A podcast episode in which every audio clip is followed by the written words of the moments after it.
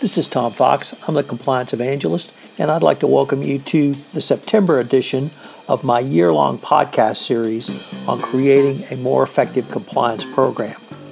Each month during this year, I'm focusing on a different topic which will help you create a more effective compliance program. And for the month of September, I'm going to focus on innovation in compliance. First, a word from this month's sponsor, Oversight Systems. Thanks, Tom, and thanks to everyone for joining us today. Oversight's artificial intelligence platform takes a comprehensive, multidimensional approach to identifying anomalies that are suggestive of bribery and corruption. Our analytics look across various dimensions such as employees, attendees, vendors, and countries over an extended time period. This enables us to identify employees exhibiting patterns of potentially improper behavior or collusion that are difficult to detect by auditing a single transaction at a time. Based on the analysis, employees or vendors engaged in risky behavior are presented in a risk ranked format for easy examination. Remediation activities and the underlying root causes are automatically documented to drive continuous improvement. Oversight clients can easily demonstrate to the board, and if ever necessary, to the regulatory authorities, that proactive monitoring of business transactions for anti bribery and corruption risk is an integral part of company operations. With Oversight's Insights on Demand, you can have a best practice approach to identify possible violations in travel and entertainment and procure to pay programs.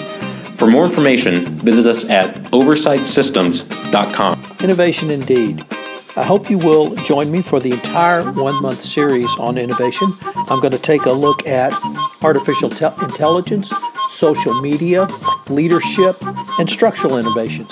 I think you will find it a fascinating month, and at the end of the month, you will have multiple tools and techniques which you can utilize to make your compliance program not only more effective, but operationalized, more efficient, and helping you to create greater profitability for your organization. This podcast, One Month to a Better Compliance Program, is a part of the Compliance Podcast Network. Day 11 The OODA Feedback Loop. This is the podcast you've been waiting for, as I've referenced the OODA feedback loop quite a bit in this one month of Innovation in Compliance series. Innovation can come in new ideas or simply fresh ways to consider old problems. The idea of how to use the information available to the CCO is one that can be explored through very different and multiple avenues. One of the most interesting original innovations originated in dogfights from World War II. These insights gained from the process around pilots and dogfights were instrumental in the U.S. Army's swift victory in the first Gulf War in 1991. All of this was detailed in a chapter in an ebook. Chapter was entitled Planning for Big Data CIO's Handbook to the Changing Data Landscape. The chapter was authored by Alistair Croll, Alistair Croll rather, entitled The Feedback Economy. Croll believes that big data will allow innovation through the feedback economy. This is a step beyond the information economy because you are only you're using the information that is generated and collected as a source of information to guide you going forward. Information itself is not your greatest advantage, but using that information to make your business more agile, more efficient, and more profitable certainly is. And once again, think to the example of compliance officers who've been in front of or were in front of Hui Chen when she was at the Department of Justice. She had basically two questions What's the data show, and how have you used that data going forward? Same concept here. Croll draws on military theory to illustrate the concept of the feedback loop. It's the OODA loop, I love that word, sorry.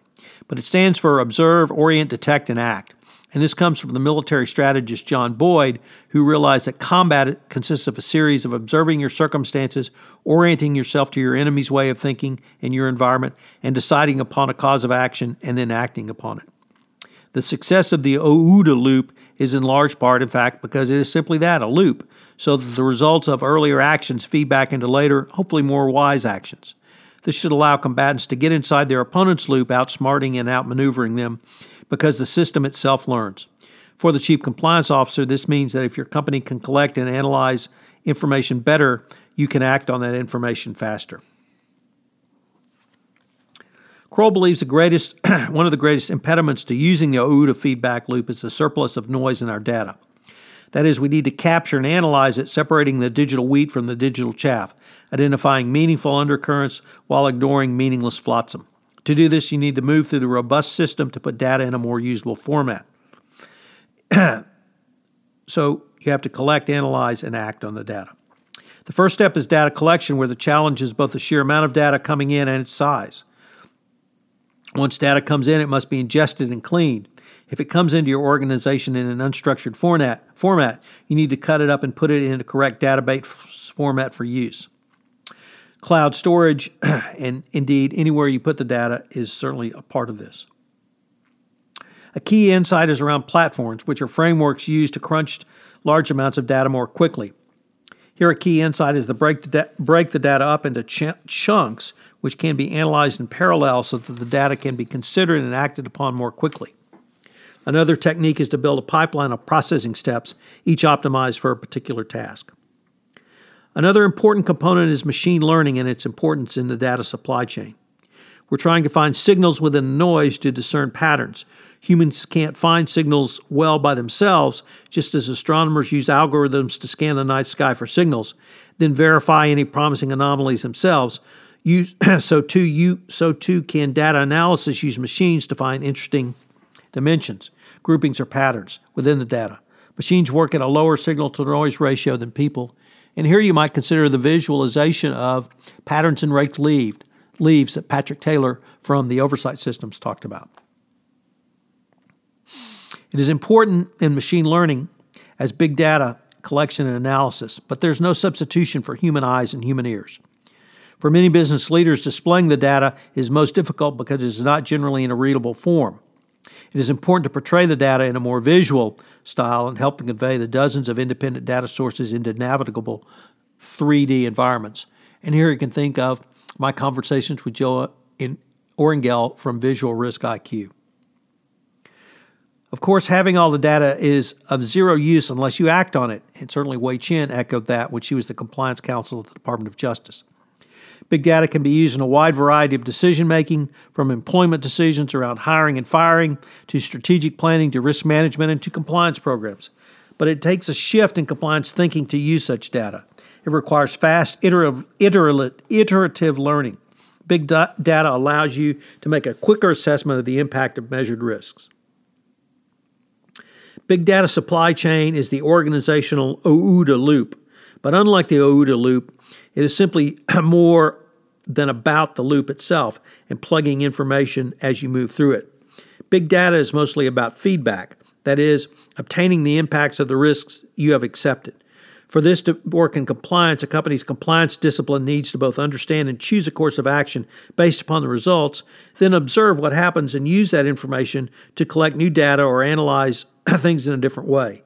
It's a pos- process of continuous innovation.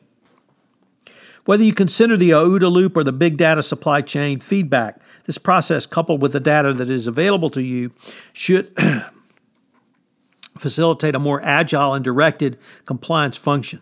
The feedback components in both allow you to make adjustments literally on the fly. And frankly, if that doesn't meet the definition of innovation, I do not know what does. So, what are today's three key takeaways? Well, first of all, it's around innovation itself. Um, certainly, with innovation, you're only uh, restricted by your own imagination, but innovation can come through a new way to think about information that you already have or use data going forward. And that's certainly what the OODA feedback loop gives you. Once again, I have to say I love saying that word, OODA, but it stands for Observe, Orient, Detect, excuse me, Decide, and Act. So observe your compliance program, orient where it is in space and geography, decide what you want to do with the information that you've garnered from the first two steps, and then act. And number three, as Garry Kasparov noted in his recent book, always remember with machine learning and analysis, there is no substitute for human eyes and human ears. Uh, please do not think that I'm advocating big data take the role of the compliance practitioner or the compliance professional. It augments or seg- uh, augments that role. But that's where the compliance practitioner needs to analyze that data and then loop it back into your compliance program so that you have a continuous feedback of usable data. This is Tom Fox. I hope you've enjoyed day 11 of one month of innovation and compliance, and I hope you'll join me tomorrow for day 12. This is Tom Fox again. I'd like to thank you again for listening to this episode of One Month to More Effective Innovation and Compliance. If you have listened to this podcast on iTunes, I hope that you would rate our podcast as would help in our rankings and help get the word out about the only monthly podcast series in compliance, which will help you create a better compliance program. Also, if you have any questions, please feel free to email me at tfox at tfoxlaw.com. This is Tom Fox. I hope you've enjoyed this episode, and I hope you'll join me again tomorrow. This podcast is a part of the C Suite Radio Network. For more top business podcasts, visit c-suiteradio.com.